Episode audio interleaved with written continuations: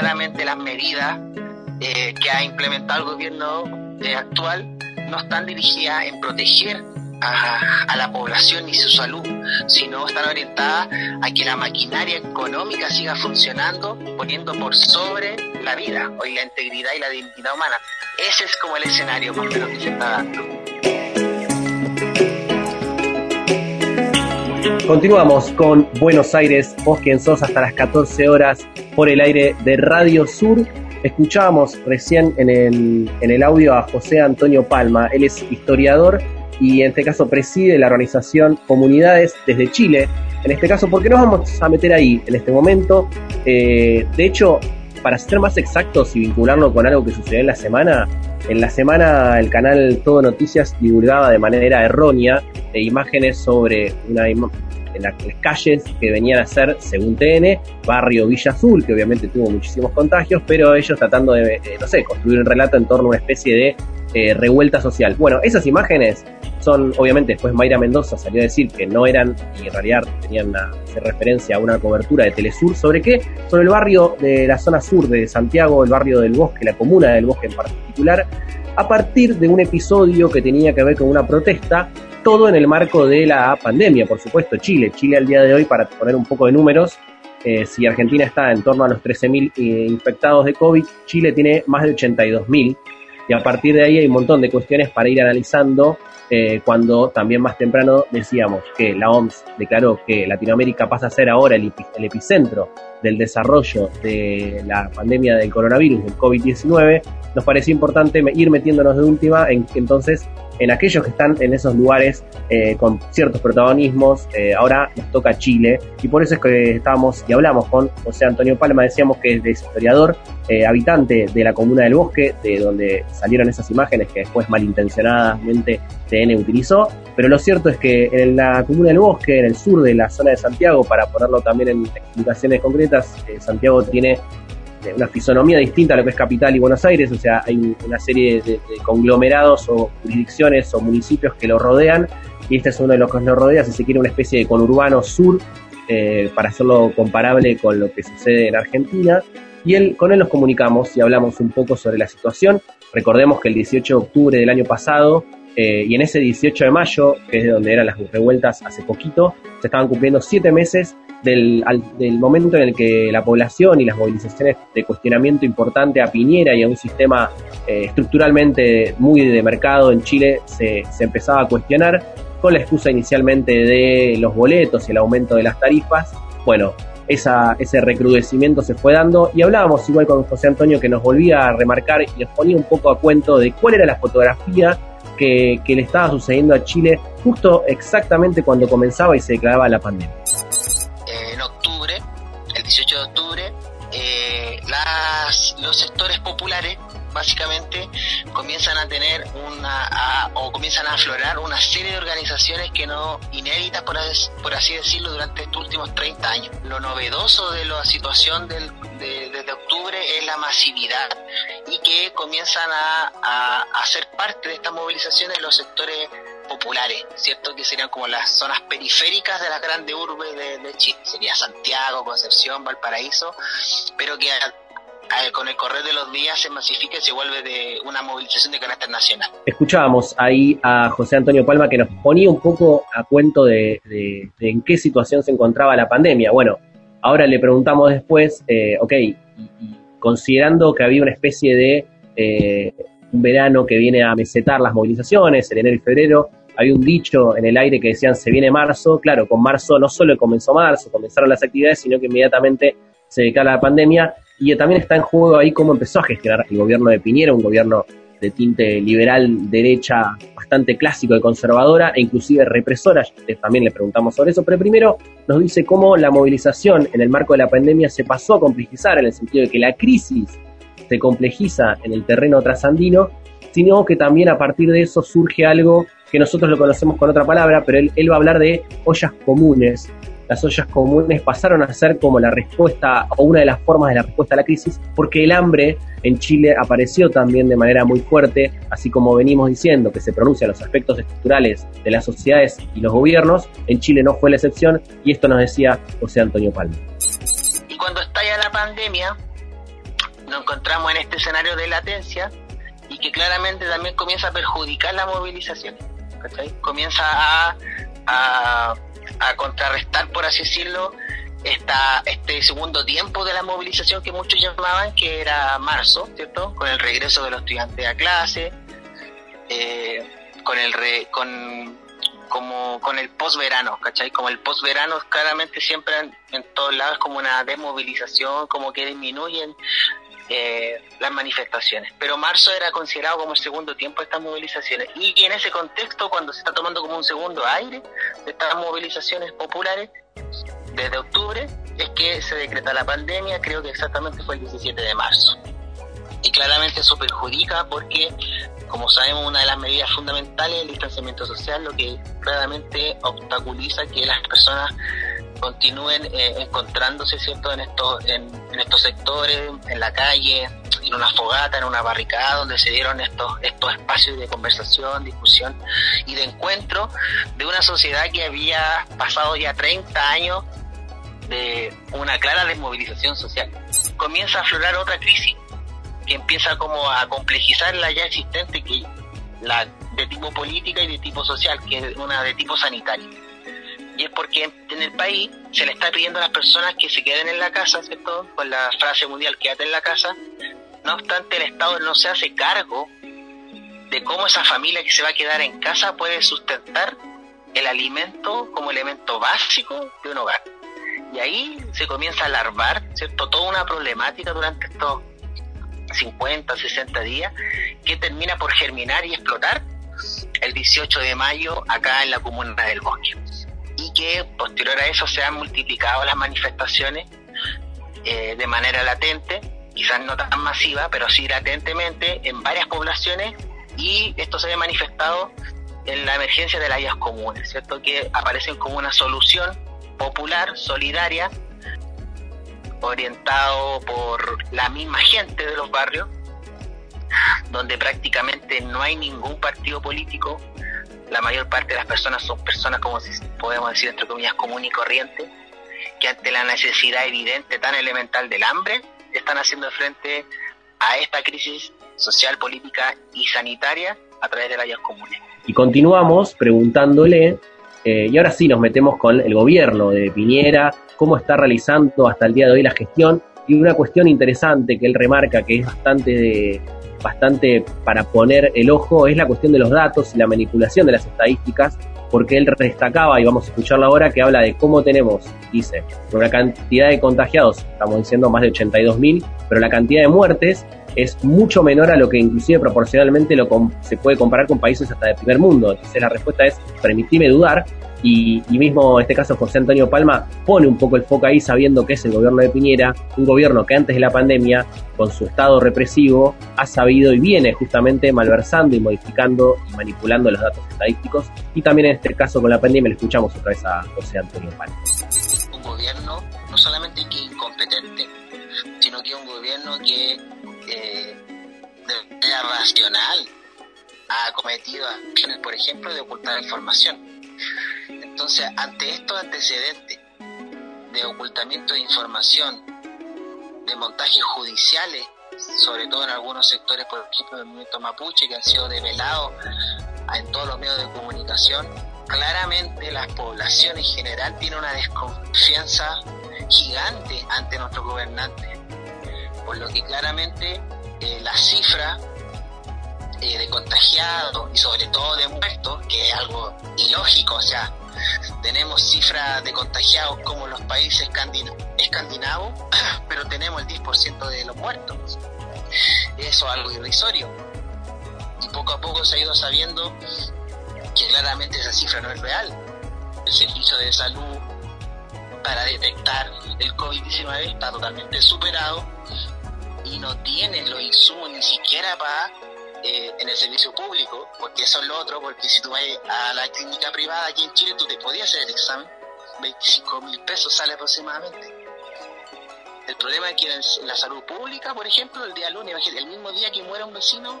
la comuna, mi comuna no puede entregar información porque no hay examen. Estamos escuchando al historiador en este caso y también eh, habitante de la comuna del Bosque de la zona sur de Santiago de Chile, eh, dándonos un panorama sobre cómo se está gestionando la, la crisis en términos económicos, sociales, políticos y sanitarios, naturalmente hay respuestas que el gobierno de Piñera técnicamente empezó a dar. Uno de ellos es el ingreso familiar de emergencia, así como Argentina tiene el ingreso familiar de emergencia, que la semana Santiago Cafiero hablaba de cómo se va a prolongar. Bueno, hay también respuestas, pero esa misma respuesta que viene de parte de un gobierno liberal, símil Mauricio Macri, que conocimos hasta el año pasado, eh, él habla también un poco de las respuestas que está dando y cómo las están ejecutando. La situación que es más dramática es que el mismo gobierno ha dicho que no hay más recursos para entregar este ingreso a futuro. O sea, esta ayuda es para estos tres meses y después prácticamente a las personas se les pidió que eh, trataran de ahorrar. O sea, igual es algo bastante vergonzoso que el Estado les pida y, y reconozca que tiene una incapacidad de que este ingreso es insuficiente, como te puedes imaginar, que bastante insuficiente, eh, porque aquí, como tú te, como ustedes muchos saben, aquí prima el libre mercado, por lo que el Estado no puede intervenir ni precio ni salario. Que en estas situaciones de crisis, como te puedes imaginar, muchos especuladores del hambre han subido sus precios. Y ahora, eh, continuando con José Antonio Palma, él nos habla sobre el estallido social, las cajas de alimentos, y ahí está el eje eh, puesto sobre esas movilizaciones que hubo el último 18 de mayo, que vino de la mano de la, el, momento en el que el, gobierno se acerca a un barrio, en este caso de la zona sur de la capital de Santiago, en este caso, empiezan a repartir las cajas, las cajas eran muy pocas para una demanda que es muy creciente y se daba una protesta de mucho tiempo, una jornada entera eh, y otra vez la incapacidad del Estado, el Estado como un gobierno eh, como el de Piñera, que a las personas le importan bastante poco. Vinieron a dejar una caja de alimentos a 50 familias, pero había mil personas esperando ayuda. Entonces, como tú te puedes imaginar, esa situación hizo que las personas se manifestaran, mostraran su descontento y ante eh, la incapacidad de la municipalidad de dar una respuesta, eh, las personas comenzaron a manifestarse a través de una protesta violenta. Y eso desembocó eh, en la represión, donde a estos sectores fueron enviados fuerzas especiales de carabineros y también efectivos de la Fuerza Aérea. O sea, aquí se militarizó el lugar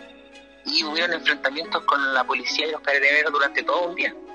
O sea, esto partió a las 10 de la mañana y se extendió hasta las 3, 4 de la madrugada.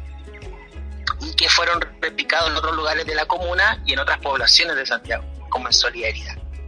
Y ahí comienza a estallar este problema y se evidencia el problema del alimento, de la comida, y ahí, a partir de esas situaciones que el gobierno expresa que va a entregar dos millones de cajas, creo, o dos millones y medio de cajas de alimentos. El problema es que esa caja de alimentos, como tú te puedes imaginar, que ya hay algunas imaginando vueltas que son bastante polémicas, son bastante insuficientes. O sea, una caja de alimentos que trae un litro de aceite, paquetes de fideo, un paquete de azúcar, un paquete de sal y dos salsas, claramente eh, no alcanza ni para una semana. Y para, para meternos también en relación a la, a la, a la pandemia y la represión que él menciona, eh, volvemos a hablar acá cómo se va entremezclando. O sea, Antonio Palma nos, nos mete el tema cómo se mezcla y cómo el hambre, inclusive eh, de manera fuerte, aparece también entre la crisis sanitaria. Encontramos lamentable esta situación, que la gente tenga que manifestarse, tiene que haber enfrentamientos violentos, tiene que haber represión para que el gobierno haya decidido hacer esta eh, esta, esta ayuda de emergencia, que aparte es insuficiente y también es poco clara, porque no se sabe cuándo se van a entregar. Y te aseguro que seguramente no, se van a demorar muchas semanas en entregar dos millones y medio de cajas. Y tampoco tienen claridad a quién va dirigir. No se sabe qué criterios se va a usar. Entonces, como te digo, eh, el, el anuncio de la ayuda a las cajas de alimentos fue un anuncio, yo creo que para apaciguar la agua y que en realidad no tienen muy claro una política de cómo enfrentar la pandemia. Entonces, la incertidumbre es saber qué va a pasar después, qué va a pasar con la gente. La gente va a salir a la calle, obviamente, porque la gente ya ya está como en lo que se eh, habla y se discute en las vías comunes en las cuales yo he podido recorrer acá de mi barrio es que eh, prefieren morir por el COVID que morir de hambre. Bastante fuerte las palabras en este caso del historiador que nos nos acercó, nos, aceptó la comunicación. eh, trayendo en este caso el, valor del hambre que se entremezcla con la crisis sanitaria y lo complejo que eso es, especialmente cuando hay que tratar de, dar respuestas o que el gobierno no da las respuestas porque en algún punto no les interesa dar. ¿Y, qué tipo de respuestas da? Bueno, las la respuestas que viene dando el gobierno de Piñera tienen que ver con la violencia estatal. Y en relación a eso le preguntamos a José Antonio Palma sobre el concepto de primera línea que se fue desarrollando en Chile, primera línea como la idea de eh, un grupo organizado de ciudadanos que se organiza para combatir, de mínima defenderse y también combatir a, a las fuerzas estatales violentas de manera sistemática. El gobierno de Piñera, desde las revueltas del 18 de octubre, la respuesta fue violenta, fue estatal, fue represiva, y entonces la sociedad o la comunidad o gran parte de las poblaciones se organizaron en esto que él nos, escribe, nos explica ahora de eh, primera línea. La primera línea es también un fenómeno de protesta violenta bastante original en la historia de Chile. Siempre se intentó criminalizar la protesta. Siempre, entre comillas, como se dice, se trató de aislar a los violentistas. No obstante, desde octubre comienza a modificarse, por así decirlo, el sentido común que tiene la población en a la violencia o protesta violenta, para ser más específico. Jóvenes, sobre todo hombres y mujeres, que eh, cuando se va a ocupar el centro de Santiago, que ya son como, es como la zona de batalla de la lucha callejera, son los que se enfrentan directamente contra las fuerzas represivas que intentan, que intentaron todos estos meses disolver las concentraciones en la Plaza Italia, que ahora se llama Plaza de Dignidad. El sentido común de la violencia se ve modificado porque el resto de la población comienza a visualizar a estos jóvenes que se enfrentan directamente con la primera línea también se empieza a construir una imagen de heroicidad de ellos y que se manifestaba en distintas modalidades. Es decir, se comienza a articular una serie de actores en toda la primera línea como los defensores de la, de la movilización de Santiago Centro. Y eso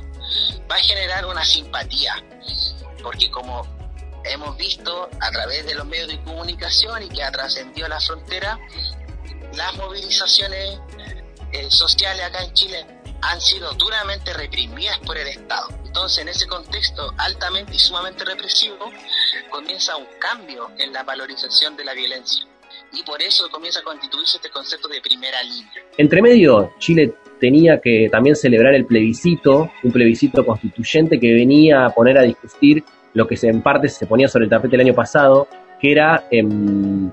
una nueva constitución para de, cuajo modificar. Bueno, la realidad es que la, la CTG celebró el 26 de abril, nunca sucedió eso y nos dice un poco cuál es el panorama el día de hoy surgen algunas interrogantes porque a nosotros nos dicen no, no están las condiciones para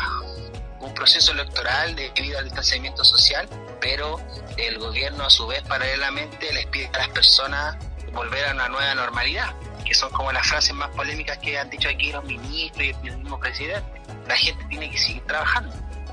Y ante esa situación eh, es como un poco contradictorio y por eso surgen bastantes resquemores e interrogante a qué va a pasar con el proceso constituyente que está en plena vigencia. Hay muchos sectores que incluso han levantado un discurso planteando de que